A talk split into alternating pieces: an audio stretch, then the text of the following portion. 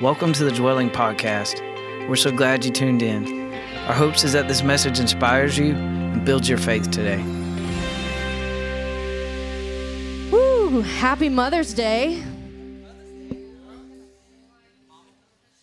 I came downstairs this morning and there was flowers and cards, and my oldest son Matthew said, "Santa brought this for you." I was like, Santa remembered Mother's Day? Oh, my God. So I hope Santa brought you ladies some beautiful gifts this morning.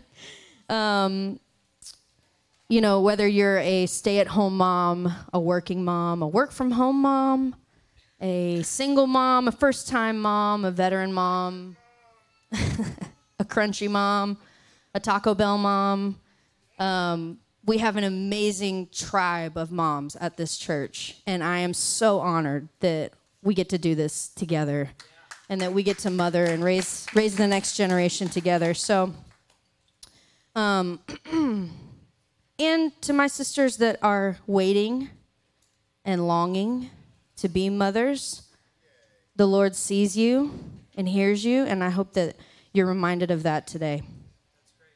And guys, if you're a little bit behind the eight ball today, it's not too late to give her what she really wants. She doesn't want to cook, and she also may just want to be alone.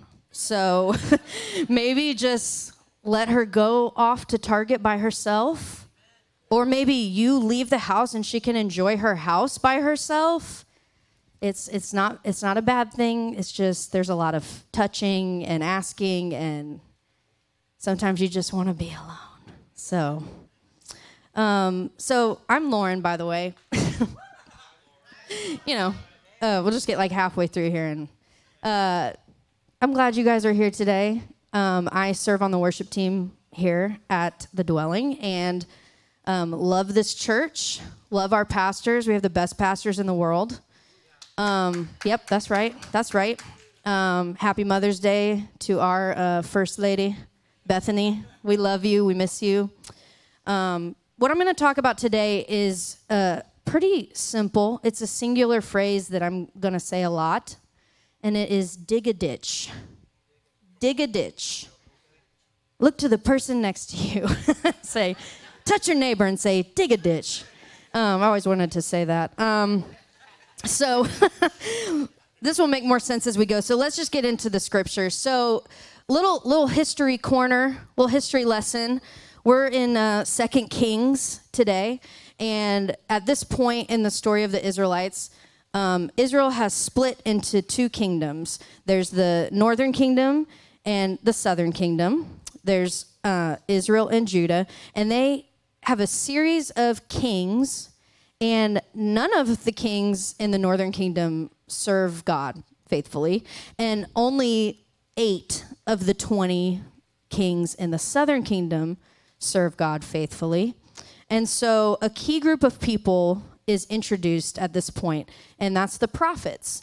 And the prophets' job is to hear from the Lord on their behalf, to call them back to the Lord, to remind them of the covenant that they have with the Lord. And we would likely be familiar from this period of time with two of the prophets, Elijah and Elisha. So we're in 2 Kings 3 today. And the backstory is King Joram succeeds Ahab as king of Israel. When Ahab was king, he had a deal with the king of Moab that the king of Moab would give him a bunch of sheep and a bunch of wool. And when Ahab dies, the king of Moab is like, never mind, I don't want to do that. And so he kind of backs out of his side of the deal. So King Joram is like, well, that's ours. Like, they need to give it to us. So he goes and he visits the king in Judah, Jehoshaphat. Thank you. And he says to the king of Judah, basically, hey, this king in Moab is not holding up his end of the deal. Will you go confront him with me? And Jehoshaphat's like, sure. So they decide that they're gonna take their armies and they're gonna go through the desert of Edom. So King Joram of Israel, King Jehoshaphat of Judah, and the king of Edom and all their armies, they set out to confront the king of Moab. So that's the backstory. That's a big backstory, sorry. History lesson over. So we're going to pick up in verse 9. 2 Kings 3, verse 9, it says, So the king of Israel, the king of Judah, and the king of Edom set out. After they had traveled their indirect route for 7 days, they had no water for the army or the animals with them. Then the king of Israel said, Oh no, the Lord has summoned these 3 kings only to hand them over to Moab. But Jehoshaphat said, Isn't there a prophet of the Lord here? Let's inquire of the Lord through him. One of the servants of the king of Israel answered, Elisha, son of Shaphat, who used to pour water on Elijah's hands, is here. So the three of them go to see Elisha, and Elisha's like, I don't like him. Talking about King Joram, because he's not a good king. He doesn't serve the Lord. So, but Jehoshaphat does. And he's like, well, since you're here, I will ask the Lord what he's saying. So Elisha prophesies for them. In verse 15, he says, Now bring me a musician. That's a whole word in and of itself. While the musician played, the Lord's hand came on Elisha. Then he said, This is what the Lord says. Dig ditch after ditch in this wadi. For the Lord says, You will not see wind or rain, but the wadi will be filled with water, and you will drink, you and your cattle and your animals. This is easy in the Lord's sight. He will also hand Moab over to you.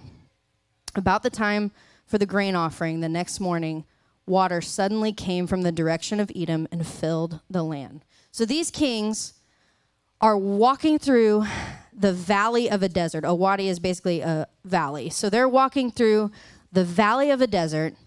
They're like, uh-oh, we don't have water. Did the Lord just bring us out here to die? And then they receive this simple word from the Lord, dig a ditch. Dig a ditch in this valley. That's it. That's all he told them to do. Has anyone ever felt like they were just living in the valley of a desert? Yeah, that's a rough spot. And we all find ourselves there at different points in life. Like, no shame. You didn't do something wrong. Sometimes you're just in the valley of a desert. And we find ourselves wondering, did God just lead me this far and then, like, peaced out? Like, he brought me all this way and then he just left? So this morning, I want to talk about digging the ditch. And digging the ditch is anything that is an expression or response of faithfulness and obedience. So I want to focus on 2 seasons of life when a response of faithfulness and obedience is maybe most difficult, but so necessary. But before we go any further, I want to be so clear that I'm not talking about hard work. I'm not talking about fake it till you make it. I'm not talking about earning God's favor and blessing. You cannot earn God's favor and blessing. And that's good news. So this message is not about earning God's love. You cannot earn God's love. He actually cannot love you more than he already loves you right now. So when we talk about this morning, we're just talking about our response to being loved, not our, like, trying to get love or earn love. This is just our response of faithfulness and obedience, and it's in response to his faithfulness. God is always the initiator. So with that being said, let's look at these 2 places or 2 seasons of life when it might be hardest but most vital to remain faithful. First, I want to talk about faithfulness in the fog. Has anyone ever felt like they were in a fog? Maybe like you can't quite see, you can't quite feel. If you've ever been in a really thick fog, like trying to drive in a thick fog, it's pretty scary. But it's like your brain is foggy or like your senses are dull. That was a lot of last year in my life. It was a lot of kind of trying to understand why I couldn't feel God's presence. I would do things that I knew to do. I would do things I normally do. And it just felt like this routine. Like, it just felt like, well, I know the boxes to check, but I'm not feeling God's presence. I felt so numb. I was, planning worship sets and just thinking like, it would be great if I felt something, while I was doing this, because you kind of feel like you're just faking it. And, come on, sister. So I would do a lot of things to feel God's presence. I remember saying specifically to some of my friends, like, I just can't even cry. Like, I'm not even like, I want to be like moved, and you're just like, oh, and you look at someone else worshiping and you're like, they are like feeling God, and I just don't feel God. That's me, the person leading worship. So that's that. But sometimes in life, we're just hit with this kind of fog, like this kind of just dullness. Sometimes it's a dark night of the soul. Sometimes it's just good old-fashioned depression. And it can be so difficult to want to carry on when there's no feeling, or just plain and simple, like you don't feel like it. But the thing about feelings is they are great indicators and they are really bad dictators. They are good passengers and horrible drivers. And, we have plenty of voices in culture reminding us how important it is to feel our feelings, and how our feelings are valid, and they are. Your feelings are important, and they matter. God created them. They can't really be evil if God made them, but the tension of that is that there will be times, especially in our walk with God, when we have to learn how to respond in faithfulness and obedience when the feelings don't match. Yeah. Come on. Feel your feelings. Feel all the feelings. We're trying to, gentle parenting experts on TikTok want us to teach our kids how to feel their feelings and to be like, yeah, you're feeling angry. I see you feel angry. Now, why do you feel angry? Oh, you feel angry because Luca knocked down your tower. Well, it's okay to feel angry. This is how we express feeling angry. That's all well and good, but like sometimes you have to respond in a way that does not match how you feel. And my feelings at the time, it was mostly, depression and just feeling detached. Maybe the feelings you feel this morning are disillusionment or disappointment or discouragement or any of the D words, Or maybe you're angry. Maybe you're offended. Whatever the feeling, maybe it's just not matching. It's not propelling you closer to God. It's not helping you in your pursuit of God. And maybe it actually seems like that feeling is pushing you the opposite direction. So what can we do when we find when this is where we find ourselves? We can dig a ditch. When you cannot feel what you want to feel, or when your feelings don't match where you think they should be, dig a ditch. What does this practically mean? Show up. Keep showing up. Keep doing the next right thing. Keep opening your Bible, even if it's to read a psalm that does not change how you feel. Keep coming on Sunday. Keep going to therapy. Keep going to community group. Say yes. Stay instead of run. Don't give up. Whatever it is that God asks you to do, respond in faithfulness and obedience by digging a ditch. Yeah. And again, this is not to earn something. This is just because this is our response. If you don't know what God is asking you to do because you can't hear him or you can't feel him, just do what you know to do. Open your Bible, go to church, talk to a friend. Serve, spend time with him, look for him, do the last thing you remember him telling you to do. Dig a ditch. Do you think that these three kings and their armies felt like digging a ditch in the valley of a desert? I have never in my life wanted to dig a hole in the desert. I don't want to dig a hole at the beach.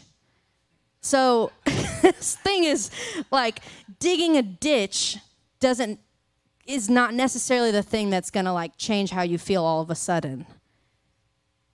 It's when God fills it with the water. What I'm saying is it's a sacrifice of praise that is pleasing to God when you are faithful in the fog. And God will meet you there. In Romans 12, Paul says, "Therefore I urge you, brothers and sisters, in view of God's mercy, to offer your bodies as a living sacrifice, holy and pleasing to God. This is your true and proper worship." Sometimes offering yourself as a living sacrifice means responding in faithfulness when your feelings don't match. Think of this in the context of marriage. I love marriage. And I love being married. That's right. And but when we get married, we think that our love is going to be the thing that sustains our marriage. But it's actually your marriage that sustains your love. The covenant you make is what sustains your love over time. It's not your love that's going to sustain your covenant. My husband just got a revelation. It's your faithfulness to the covenant that you made. It's the same in our walk with God. What keeps us is the faithfulness to the covenant. It's not how we feel. Ooh, faithfulness to Jesus in view of his faithfulness to us. Choosing God when you don't feel like it or don't feel him is an offering you can only give him on this side of eternity. We don't have to worry about this in heaven. Thank God. But right now, this is a pleasing offering to him. Yeah. To be like, you know what? I do not feel like it, but I will get out of bed today. I will open my Bible. So what ditch did I dig? I did things purely out of faithfulness and obedience. And because I kind of felt like, what else am I going to do? You know, it's kind of like Jesus gave a really hard teaching in the Gospels, and a lot of people walked away from him. And he looked at the disciples, and he was like, "Are you going to walk away too?" And they were like, "Where else are we going to go? You have the words of life." That's pretty much how I felt. I was like, well, where else am I going to go? So I stayed in community. I kept opening my Bible. I made myself uncomfortable and talked to my doctor and asked for help. And let me tell you what, it was a slow dig. It was kind of like just a little hand shovel. I was just like working away. And let me tell you, if you're in a valley, if you're struggling with depression, or even if it is just a fog, just a season, it's not always helpful or ever helpful, really, for someone to be like, "Hey, try this. Hey, my second cousin's cousin's wife's brother did this, and they were fine." And so that's not what I'm trying to do. Be gentle with yourself. Sometimes the ditch you dig is just saying his name. Sometimes it's just showing up. It's just starting small. Because with each ditch, there's a chance for water. There's a chance for a miracle. God brings the water in the story. All they did was dig the ditch, and then God brought the water. God provides, but we can do our part and dig the ditch to receive it. So the second season of life I want to talk about that's difficult is faithfulness in the unknown. I really like instructions. I like a syllabus. I like a rubric. I like step-by-step. You know, I like to know exactly what is coming. And life just does not work that way. I don't know if anyone has noticed that, but one of the key parts of this story in 2 Kings 3 is when the Lord says to them, "You will not see the wind or rain."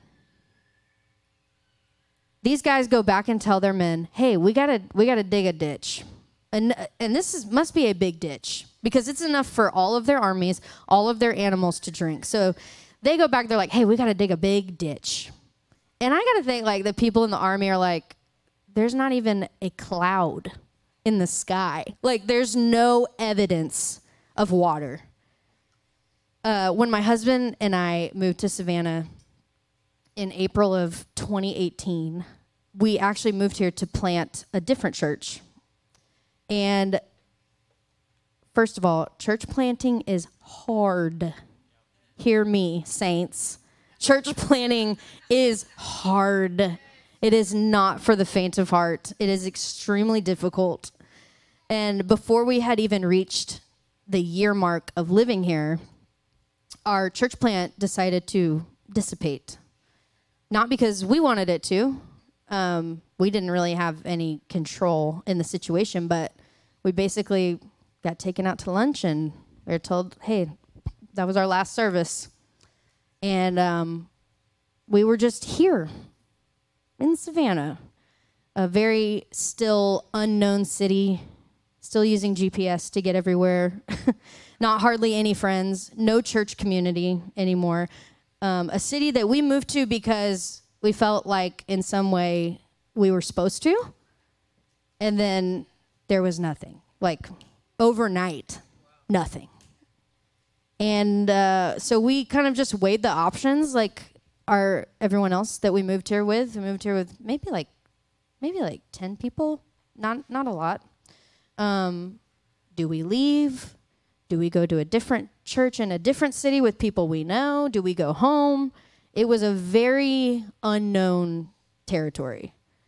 And I had never remembered a time in my life I was not part of a church. Thankfully, thank God, I grew up in church. And now all of a sudden I was like, I don't have a church? What? And not only that, but our church plant was part of a global movement, a global family of churches that I had been a part of since I was 11. So it was just rip. I mean, it was the most clean break of our life. And I genuinely felt lost. I didn't really know church outside of this one context. I didn't know if other churches would be as good of churches. I didn't know how to trust anybody in leadership anymore. And so, spoiler alert, we did decide to stay in Savannah. But that was because we dug a ditch. Digging the ditch was us saying, okay, we think we're supposed to move here, so let's just stay here. I was literally 8 months pregnant, so there was that. And my husband was in a new career, and we were like, well, we're just going to stay. We're just going to dig that ditch and stay. And we lived in an apartment when we first moved here, and it had a little pond in it, and I would walk around this pond in the mornings just kind of talking out loud to God. What someone called that praying, I guess. And I felt like King Joram in 2 Kings 3 when he was like, did you just bring us out here to abandon us? Did you just bring us to Savannah to leave us? Because that's kind of what it felt like. We were just digging a ditch, staying, but we were just waiting. There was no wind. There was no rain. Sometimes we have to wait into the unknown and just keep digging with no evidence of what's to come or how God will show up. And we have to be faithful in our response to God and keep digging. And that's hard. That's hard. It's hard to say, it's hard to hear, it's hard to do. So some of the other ditches that we dug in that season were that we visited churches. We talked to some people that we trusted about how we were kind of processing everything. We showed up at that church that we visited again. We were doing things and just kind of I don't know. We'll just give it a go. And little by little, there was water in the ditch, just a little bit at a time. It wasn't a one-time thing. It wasn't scoop, throw, oh my gosh, there's water. It was a slow process. And there are some things we expected about moving to Savannah that we still haven't seen. And the only thing that I know to do is to keep digging. Just the next right thing, the next ditch, the next expression of faithfulness and obedience. If it's just saying yes, if it's just serving, if it's just being I know God has put us at the dwelling, so I will say yes here. I will serve here. I will be planted here. And I will just like root myself down so that I can flourish, because that's what I know to do. That's the ditch that I'm digging. Adam, you can come back and help me. Help me, brother. If we had not dug a ditch by visiting the dwelling, and then dug another by visiting again, and then dug another by joining community, we could still be in a complete desert, which is kind of terrifying. But, you know, we had our part. God, we're going to trust you. We're going to just try. I think God loves when we try. Don't you think, like, just think about it. I have a 4-year-old and a 2.5-year-old who want to help do everything, and they're not super helpful. But when they want to try to help mop the floor, I'm just like, oh, okay, give it back. But it is cute. That, like, I think God likes when we try. Maybe that's the reward, you know? Maybe he's rewarding the fact that we're doing something, you know? We're like, God, I don't know if this is the absolute correct response in this moment, but I'm going to put it before you. That's all that he wants. It's not like a magic formula. When they felt like they were going to die, and then after telling them to dig a ditch, the Lord says, this is easy. He will also hand over Moab to you. They weren't even asking about that. They were asking for water. And he's like, oh, that's easy. You know, the thing that you most want right now is easy. It's easy to God. He owns the cattle on 1,000 hills, the Bible says. The thing that you're asking for, it comforts me to know the thing that I most worry about, or the thing that I'm most concerned about, he's like, that's easy. In seasons of unknowns and simple trust and faithfulness and obedience, God will not just give you what you need. He will do more than you ask or imagine, because it's who he is, not because this is a magic trick or this is some kind of prosperity gospel garbage. It's because that's just who Jesus is. He does more than we ask or imagine. He's so infinitely faithful. That's why we keep digging when he says to dig. It's just like we were singing last week. He's never failed me yet, and I know he won't fail me. I've seen it. With each ditch, with each dig, with each little hand shovel at a time, he has been so faithful, way more faithful than I will ever be. He will always be more faithful than we deserve. That's what keeps me faithful. You can't outdo God in faithfulness. You can't outdo God. Maybe this morning you're in a fog.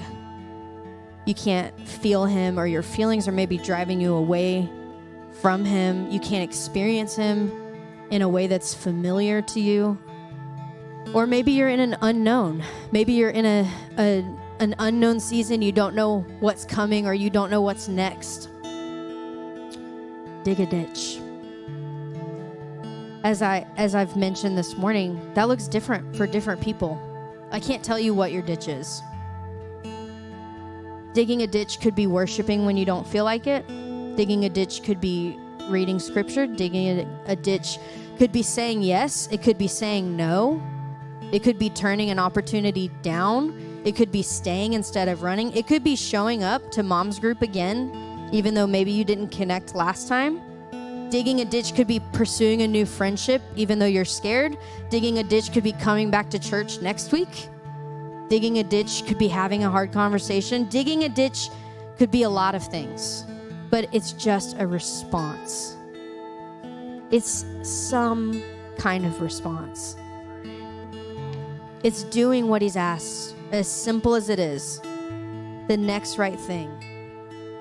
I hope this morning that if you are in a fog, or if you are in an unknown, maybe there's already something coming to mind that you're like, oh, that's my ditch that I need to dig. When he shows it to you, just trust him. Don't wait. Don't delay. Don't put it off. When he shows you the ditch, just dig it. Just dig it. Give yourself another opportunity to see how faithful he is. Just give yourself a chance. Give yourself a chance to witness how faithful and how good and how loving he is. Amen. Amen. Let's pray together. God, we thank you. We thank you for your faithfulness. God, your word says that to the faithful, you show yourself faithful, and to the faithless, you remain faithful.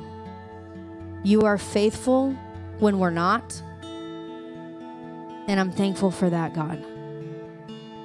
And I'm thankful that when we respond to you, when we respond to your love, you're faithful. You fill the ditch. Only you can fill the ditch. Only you can fill it with water. Only you can give us what we need and then some. Only you can do above and beyond what we ask or imagine. I'm so thankful for your faithfulness this morning, God.